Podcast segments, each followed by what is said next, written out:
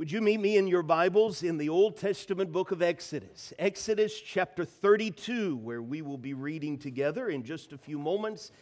That section of the second book of the Bible. It is easy to find.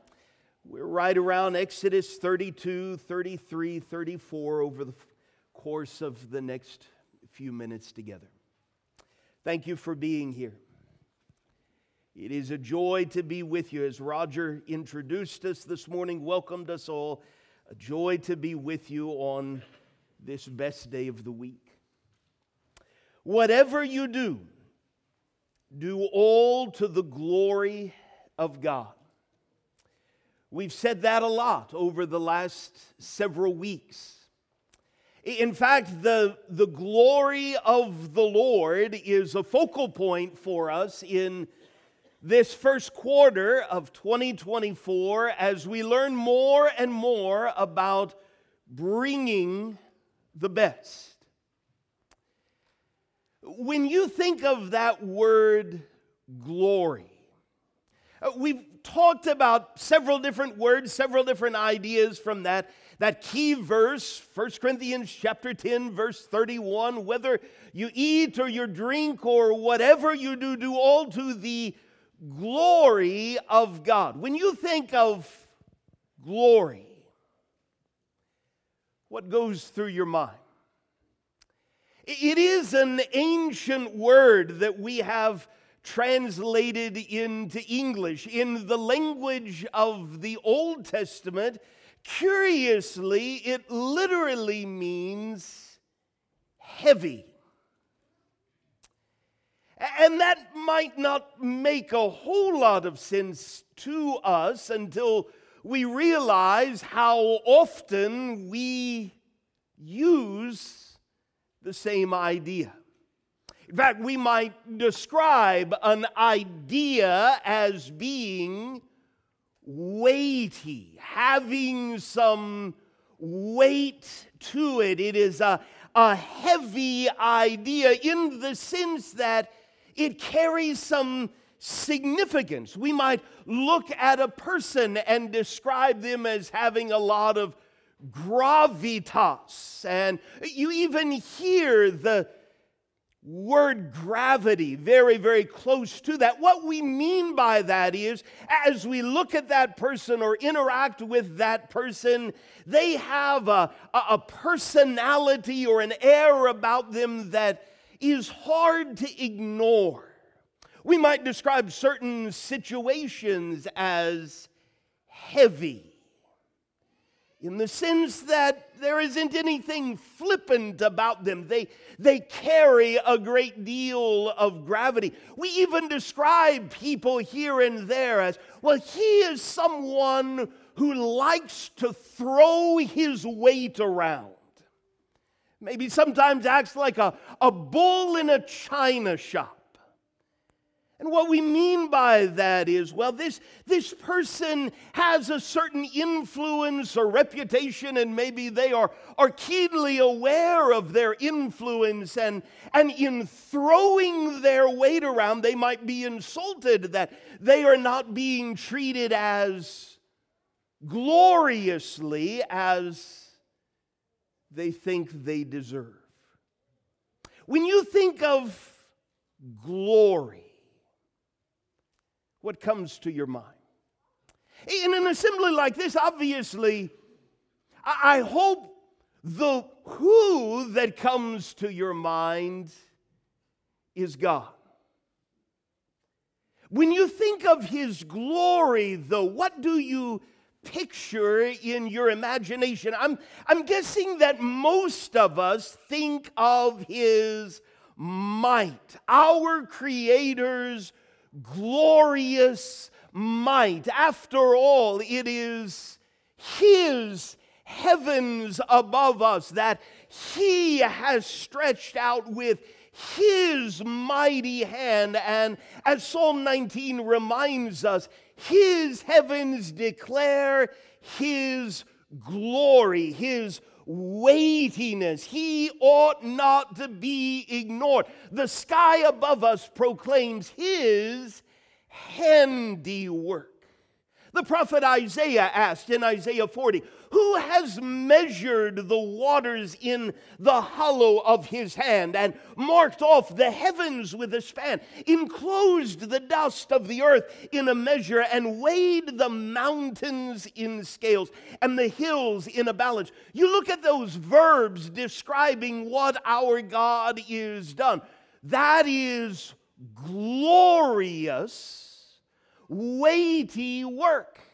In Psalm 65, by awesome deeds, speaking to God, you answer us with righteousness, O God of our salvation, the hope of all the ends of the earth and of the farthest seas, the one who by his strength established the mountains, being girded with, here it is, his might it is his might that enables him to still the roaring of the seas, the roaring of their waves, the tumult of the peoples, so that those who dwell at the ends of the earth are in awe at your signs. You make the going out of the morning and the evening to shout for joy. What a mighty being. In fact, so mighty and so glorious that our responsibility is not simply to recognize His might, but to point our children and our grandchildren to His glorious might. Psalm 78 We will not hide them from their children, but tell to the coming generation the glorious the, the heavy, the, the weighty, the truly significant deeds of the Lord and his might and the wonders that he has done. Using the second book of our Bible, the book of Exodus, I want to camp us at the, the feet of his glory this morning. It is one of the key words in the story of Moses and Moses being sent by God to break the rebellious arm of Pharaoh and lead the children of Israel out of bondage toward that land that he had promised Abraham, Isaac, and Jacob. And, and you can't pay attention and carefully read the first few chapters of Exodus without beholding his glory, his glorious might.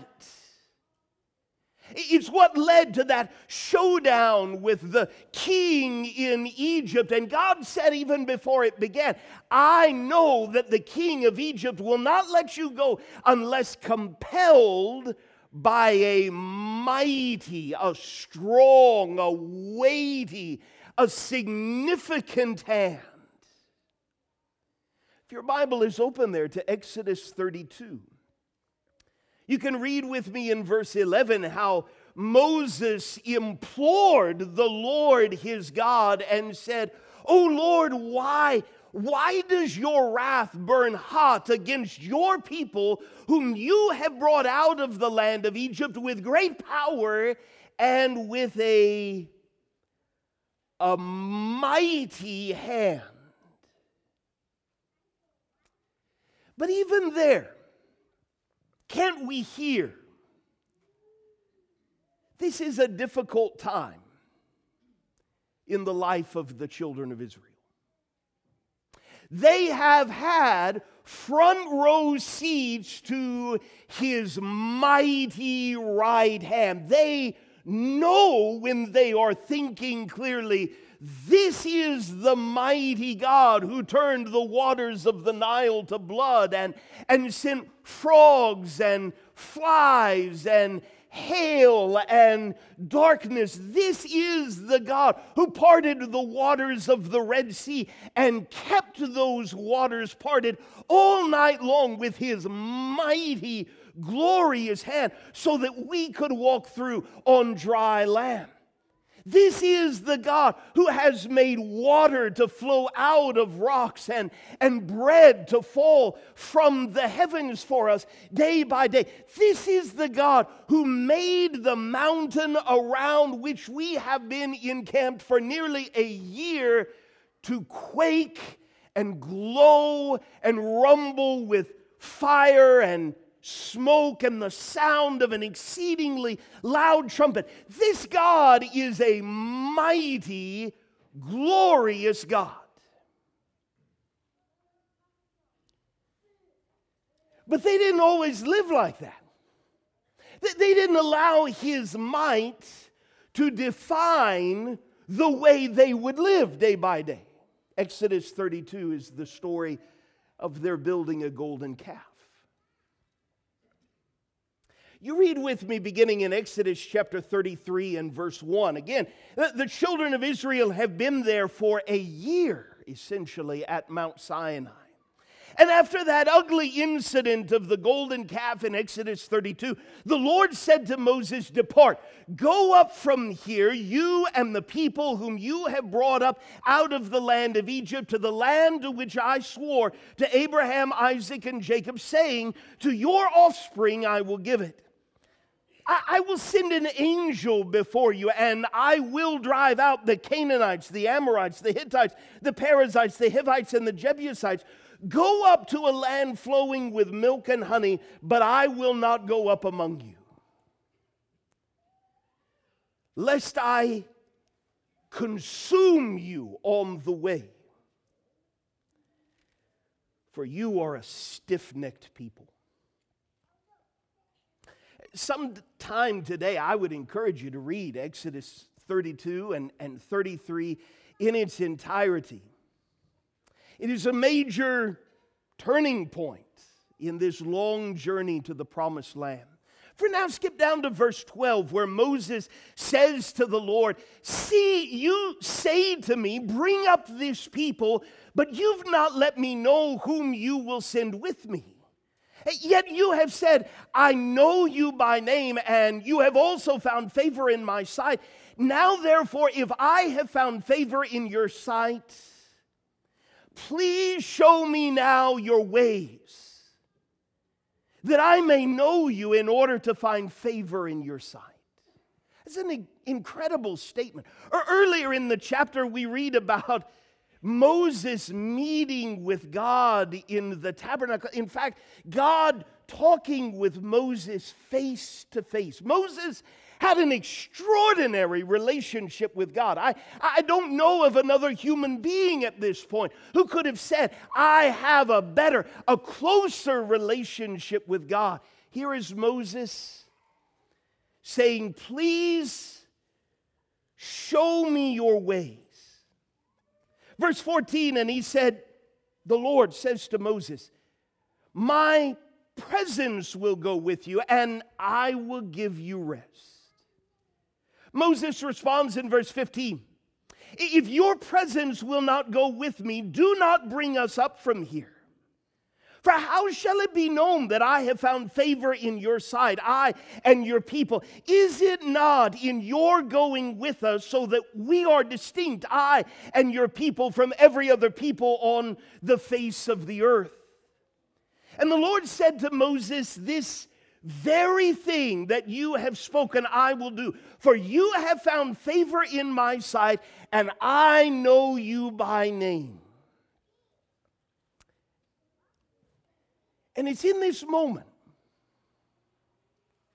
that Moses doesn't just rely on those face to face interactions with God. He, he doesn't simply hold in his mind the memory of plagues and of God's glorious power as manifested on, on Mount Sinai. He doesn't just rest in God, would you please show me your ways? It's in this moment that Moses says, Please show me your glory. I want you to think about that. Most of us, when we think of God's glory, we think of His might. And I don't know about you, but the first thing that goes through my mind when Moses says that is, Are you kidding, Moses? Think of all the glorious, mighty things, the weighty things that you have already seen. What do you mean?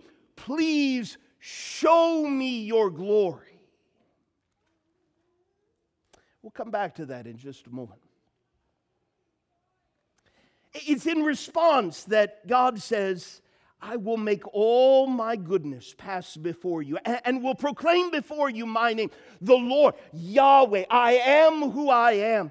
And I will be gracious to whom I will be gracious, and I will show mercy on whom I will show mercy. But he said, You cannot see my face, for man shall not see me and live. And the Lord said, Behold, there is a place by me where you shall stand. Stand on the rock, and while my glory passes by, I will put you in a cleft of the rock, and I will cover you with my hand until I have passed by.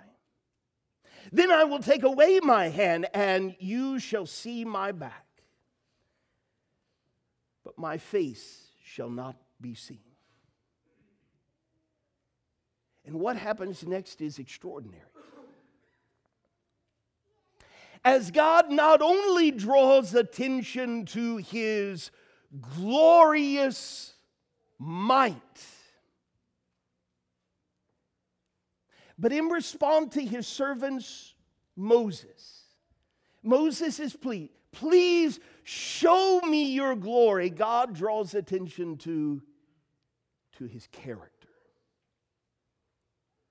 And describes himself as he passes by with Moses protected there in the cleft of the rock, as in Exodus 34, verses 6 and 7, God, the Lord, I am who I am, a God merciful and gracious, slow to anger and abounding in steadfast love, abounding in faithfulness, forgiving iniquity and transgression and sin. Would you keep your hand there and meet me in the middle of your Bibles in Psalm 103? Psalm 103. Let's think together. When God is asked by Moses, please show me your glory, he doesn't cause another earthquake. He doesn't cause fire to fall down from heaven. He, doesn't raise Abraham from the dead and bring him to meet Moses in the flesh. When Moses says, Please show me your glory, God reveals more of his character. In a truly glorious way. And if you can get the cadence of that description in your mind, a God merciful and gracious, slow to anger, and abounding in steadfast love and faithfulness, you will hear it all over the Bible. In fact, it is the most often referenced statement in all of the Old Testament. Get it in your mind. A God merciful and gracious, slow to anger and abounding in steadfast love and faithfulness. And you will see it everywhere. Here's one instance Psalm 103. He is a God merciful. Look at verse 13. As a father shows compassion to his children, so the Lord shows compassion to those who fear him. He is a God merciful, compassionate, tender-hearted. He is a God gracious. Look at verse 7. He made known his ways to Moses his acts. Think of his might, his mighty acts to the people of Israel. But he didn't just show them what his mighty outstretched arm could do, he revealed himself as a God merciful and gracious, slow to anger, and abounding in steadfast love. In verse 10, he does not deal with us according to our sins, nor repay us according to our iniquities. We deserve punishment. We deserve death. But as the psalmist exclaims about the character of God, he uses this idea of God's grace. He does not give us what we deserve. In fact, he gives us gifts that we most certainly do not deserve. He is a God who is slow to anger. Look at verse 9. He will not always chide, nor will he keep his anger forever. He is patient and kind. Verse 14, he knows our frame. He remembers that we are dust. He is a God who abounds in steadfast love. He is selflessly loyal. He keeps his word. Verse 11 As high as the heavens are above the earth, so great is his steadfast love toward those who fear him. He abounds in faithfulness. Look at verse 15. As for man, his days are like grass. He flourishes like a flower of the field. The wind passes over it and it is gone. That's what human life, human time on this earth is like. Its place knows it no more. But this God, the God of the Exodus. The, the steadfast love of the Lord is from everlasting to everlasting on those who fear him. His righteousness to children's children, to those who keep his covenant and remember to do his commandments. The Lord has established his throne in the heavens. His kingdom rules over all. He is a God merciful and gracious, slow to anger, and abounding in steadfast love and faithfulness, forgiving iniquity and transgression and sin. Look at verse 12. As far as the east is from the west, so far does he remove our transgressions from us. Foundational point that I would love for you to wrap your mind around this morning we're going to hear all year long if He wills. Whatever you do, do all to the glory of God. What is glory? It's weightiness, it's significance, it's heaviness. And we see that in His might. But if you're going to see His glory as He would like you to see it, Look at his character. There's just one hiccup. And, and we heard it in Ezekiel or Exodus chapter 33 and verse 20. Moses, you, you cannot see my face. It is too glorious, too significant, too heavy, too weighty Man shall not see me and live. And that was true. In fact, it's reflected on even in the New Testament. In 1 Timothy chapter 6 and verse 16, this is the God who alone has immortality, who dwells in unapproachable light, whom no one has ever seen or can see. Until would you meet me in the New Testament Gospel of John? John chapter 1. And I want you, having taken in the last 20, 25 minutes or so uh, of this background from Exodus 32 and 33, and 34, I want you just to listen to the way John introduces his message of Jesus. John chapter 1, verse 14, the Word, the Word of God became flesh and dwelt among us. And as now this old man looks back on those three years, and, and the, the first word that comes to his mind to try and describe to us as an eyewitness what that was like, the, the word that he grabs a hold of is glory. We have seen his glory. Glory as of the only Son from the Father, full of grace and truth.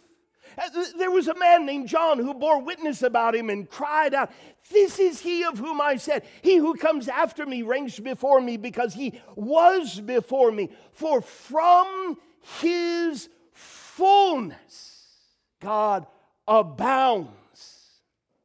From his fullness. We have all received grace on, on top of grace. For the law was given through Moses, grace and truth came through Jesus Messiah. And you need to understand no one has ever seen God.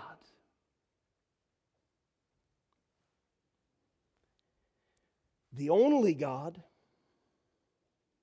who is at the Father's side He's made him known. In fact, on the, the darkest of dark nights, when one of the apostles named Philip said to Jesus, Lord, would you just show us the Father? What was Moses' plea? Show me your ways and men like Philip believed that Jesus had done that. He had shown them the ways of God. And, and then Moses was so bold as to say, Show me your glory.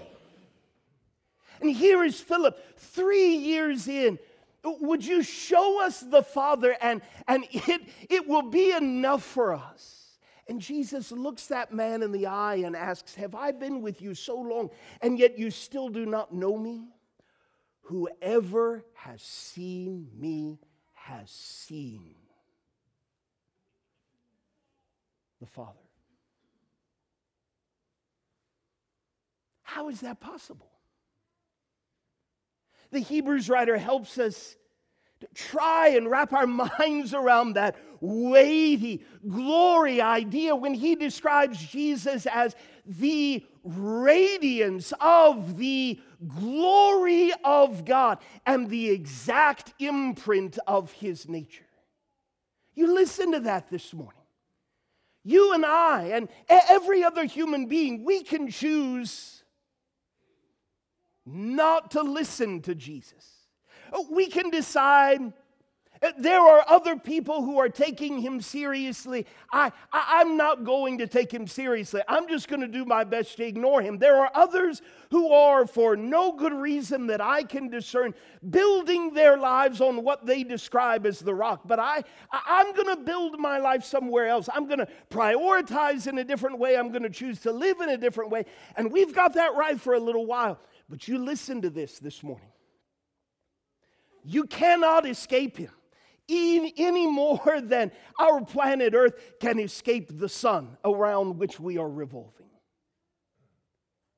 He is the exact imprint of the glory of God, the radiance, the, the very representation in the flesh of God's nature. So what?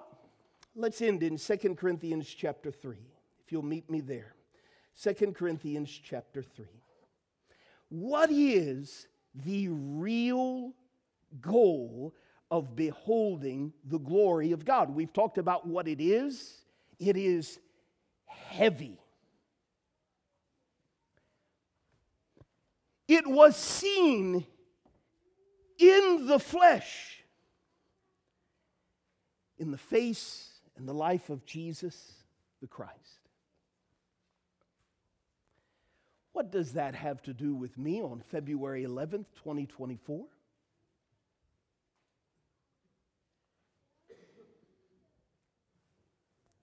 Everything.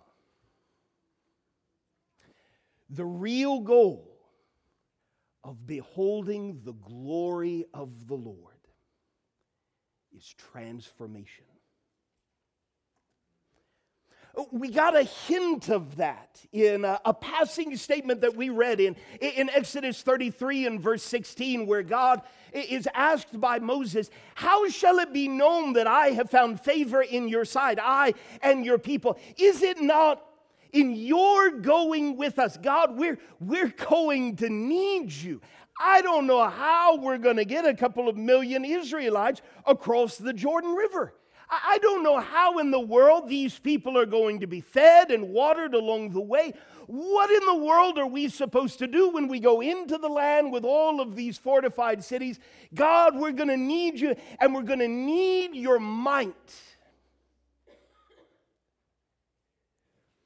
But we're also going to need your character your glorious character that changes our character into something that is distinct. And that's exactly the thread that the Apostle Paul, in our last section of Scripture for the morning, grabs a hold of in 2 Corinthians chapter 3. Would you read it with me beginning in verse 7? He, he describes what was going on there under Moses as the ministry of death whole lot of Israelites died in the wilderness. It, it, was a ministry that was carved in letters on stone. In fact, God had to do that on more than one occasion for Moses. And yet it came with such glory that the Israelites couldn't look at Moses' face because it was glowing gloriously. And that's been brought to an end, Paul says. But God's desire to have a relationship with you hasn't come to an end. In fact, it is extended through a ministry with even more glory. I can have a, a relationship with this glorious God. That is hopeful good news. Look at verse 11. Since we have such a hope, verse 12, we are very bold. Not like Moses, who would put a veil over his face so that the Israelites might not gaze at the outcome of what was being brought to an end, but their minds were hardened. For to this day, when they read the Old Covenant, that same veil remains unlifted because only through Christ is it taken away. Yes, to this day, whenever Moses is read, a veil lies over their hearts. But when one turns to the Lord, the veil is removed. Now, the Lord is the Spirit, and where the Spirit of the Lord is, there is freedom. And we all, with unveiled face, beholding the glory of the Lord. Do you hear that this morning?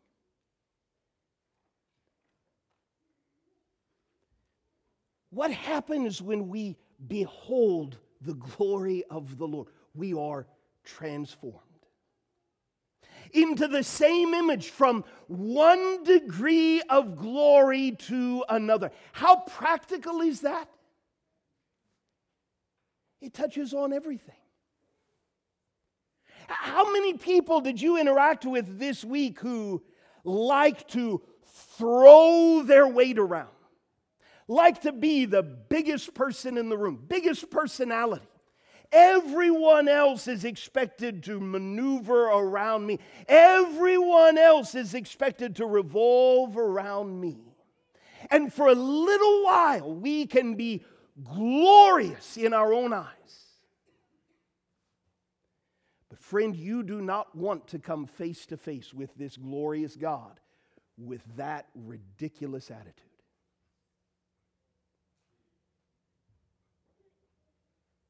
How can you grow up? Behold his glory.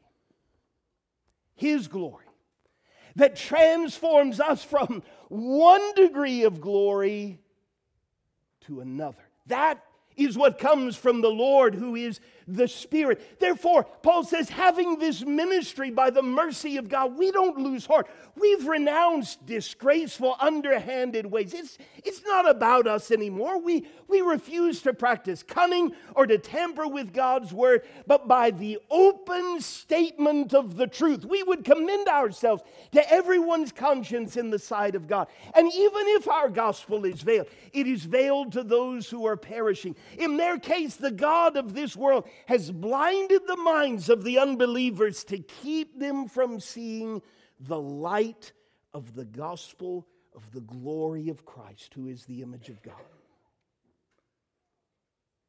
What we proclaim is not ourselves, but Jesus Christ as Lord, with ourselves as your servants for his sake. The same God who mightily said, Let light shine out of darkness is not just mighty in strength, he is glorious in character, and he wants to change and redeem your heart. To give the light of the knowledge of the glory of God in the face of Jesus Christ.